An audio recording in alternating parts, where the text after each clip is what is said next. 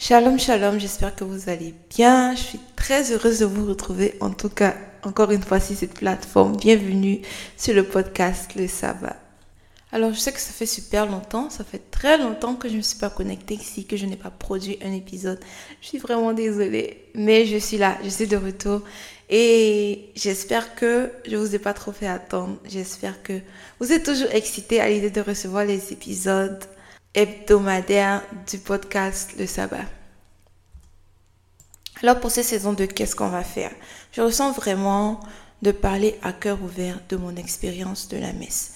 C'était l'un des buts depuis le début, mais je n'ai pas pu le faire dans la saison 1. Je me suis axée plus sur le résumé de l'homélie et sur le partage de la parole. Ce qui va être encore le cas dans cette saison en plus de ça, je ressens que c'est le moment d'ouvrir mon cœur, de partager mon cœur avec vous sur mon expérience de la messe. Je suis déjà excitée avec tout ce que j'ai prévu pour vous. En tout cas, merci et voilà, bonne écoute. Alors, depuis quelques années, j'ai une appréciation particulière pour le calendrier liturgique. Pourquoi? Je sais pas pour vous, mais moi, j'ai l'impression que quand je suis en train de flancher un peu dans ma vie spirituelle, c'est-à-dire je suis en train de m'habituer hein, au point où bah, je commence un peu à paresser, à un peu perdre les bonnes habitudes, on rentre en même temps dans un temps de préparation, dans un temps de conversion. Et le temps de préparation dans lequel nous sommes maintenant, c'est le temps de carême. Alors, ce temps de carême-là a commencé depuis le mercredi 14 février, la semaine passée. Très important cette année pour les chrétiens et les non-chrétiens. Le temps de carême a commencé avec le mercredi décembre. On vient tout juste de célébrer le premier dimanche du temps de carême. Donc, ça veut dire qu'on est dans la première semaine du temps de carême. Et si, sans réfléchir, je devais répondre à la question, c'est quoi le temps de carême? Je dirais que c'est 40 jours pour la préparation de la Pâque du Seigneur. 40 jours de préparation, mais surtout 40 jours de conversion quotidienne. En Luc 9, verset 23, Jésus disait, si quelqu'un veut venir après moi, qu'il se renonce lui-même, qu'il porte sa croix chaque jour et me suive. J'ai insisté sur le chaque jour en fait pour revenir sur la notion de conversion quotidienne. Vous savez, euh, les années passées, quand le temps de carême arrive, pour moi, c'est OK. Quel est le challenge qui va m'aider encore à grandir dans ma foi, à grandir dans ma marche avec Christ. Mais cette année, mon cœur est dans une disposition différente et j'ai reçu cette grâce-là lorsque j'étais en train de faire ma méditation quotidienne ce samedi, c'est-à-dire le samedi après le mercredi décembre. J'étais en train de lire le chapitre 3 de Luc. Donc à partir du verset 3, Luc nous dit, et il vint dans toute la contrée du Jourdain, prêchant le baptême de pénitence pour la rémission des péchés ainsi qu'il est écrit au livre des oracles du prophète Isaïe, une voix a retenti au désert.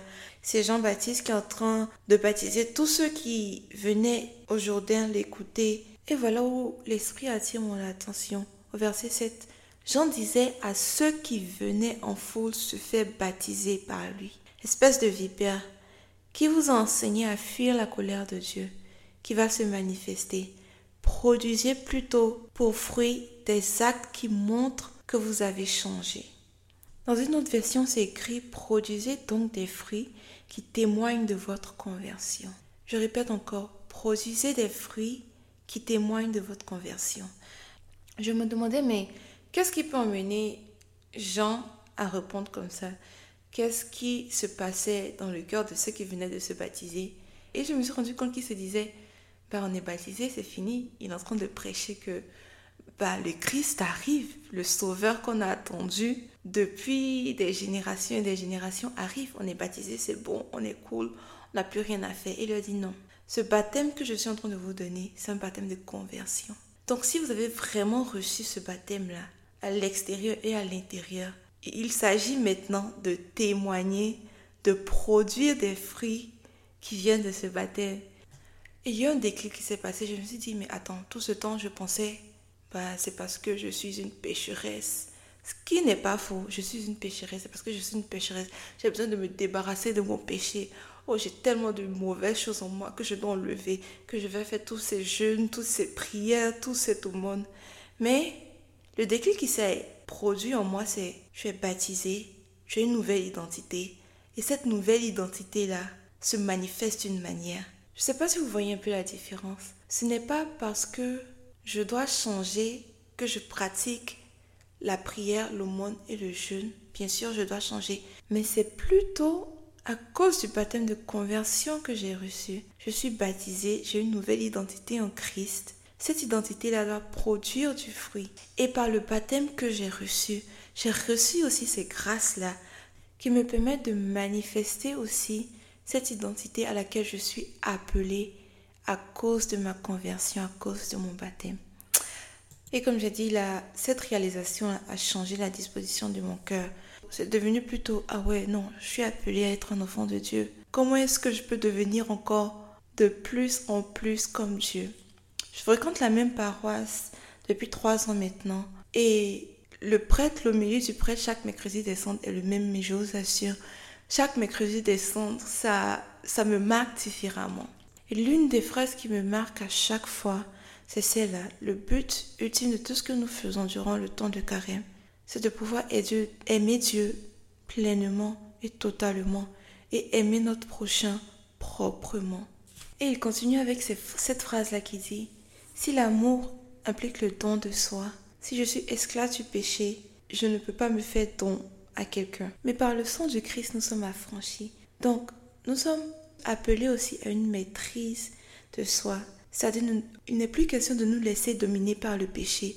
Et sans cette maîtrise de soi-là, il est impossible de se donner. Mais on ne peut pas arriver à une maîtrise de soi si on ne se connaît pas soi-même. En fait, je partage tous ces détails avec vous parce que je veux que vous soyez tout excités comme moi.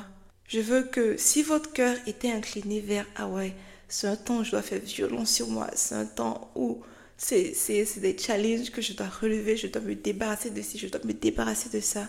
Je veux que votre cœur aussi se tourne vers le fait que il s'agit d'un rappel à manifester la vraie identité, la vraie personne à laquelle Christ m'appelle à être. Il s'agit de ressembler de plus en plus à Dieu. Alors ce temps de carême, si je t'ai un peu bloqué en te disant mais bah je vais à l'église, je fais mes prières, je lis ma Bible, bah qu'est-ce que je peux vraiment faire? Je veux t'inviter à te poser cette question-là. Quel est cet attribut de Christ? Quelle est cette qualité que tu vois en Christ que tu aimerais imiter? Le but c'est de devenir de plus en plus comme Christ, d'aimer comme Christ, d'aimer Dieu et d'aimer comme Christ. Alors, l'Église nous offre trois chemins. La prière, le jeûne et le partage. Je veux nous encourager à voir la prière comme un élan vers Dieu pour restaurer notre relation avec Dieu. Et plus on est en prière, plus on se voit comme Dieu nous voit. Le jeûne, c'est pour restaurer notre relation avec nous-mêmes. C'est pour restaurer notre maîtrise de soi. Et le partage, c'est pour restaurer notre relation avec les autres. C'est pour ouvrir ce cœur-là qui a reçu pendant la prière une inspiration de Dieu, qui, au travers du jeûne, a réordonné ses passions, qui est prêt maintenant à s'ouvrir à l'autre, à, c'est pas, à aimer l'autre. Je suis tout excitée, je sais que ça se sent. J'aimerais terminer cet épisode-là en vous parlant d'une des oraisons pendant la messe. Oraison, ça veut dire prière. La première que le prêtre dit, c'est juste après qu'ils disent prions le Seigneur, c'est la première prière. À cette prière-là, le prêtre demande des grâces à Dieu pour nous et on prie tous ensemble. Donc, moi, à ce temps-là, quand j'entends prions le Seigneur, je, me reconcentre en fait sur la grâce qu'on vient demander pour pouvoir intérieurement prier aussi pour cette grâce-là personnellement. Par exemple, le dimanche passé, à demander qu'au travers de, de, ce saint carême-là, nous puissions grandir dans la connaissance et la compréhension des richesses cachées dans le Christ. Donc, il y a des grâces immenses. C'est de vraiment être concentré et de prier personnellement aussi pour que Dieu nous accorde ces grâces-là.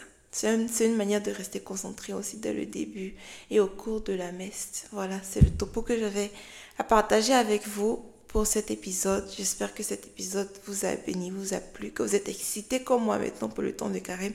Parce que mercredi descendent de mon côté, moi c'était un peu morose, mais maintenant ça va. Je suis déterminée. Que Dieu vous bénisse en nos prochains épisodes.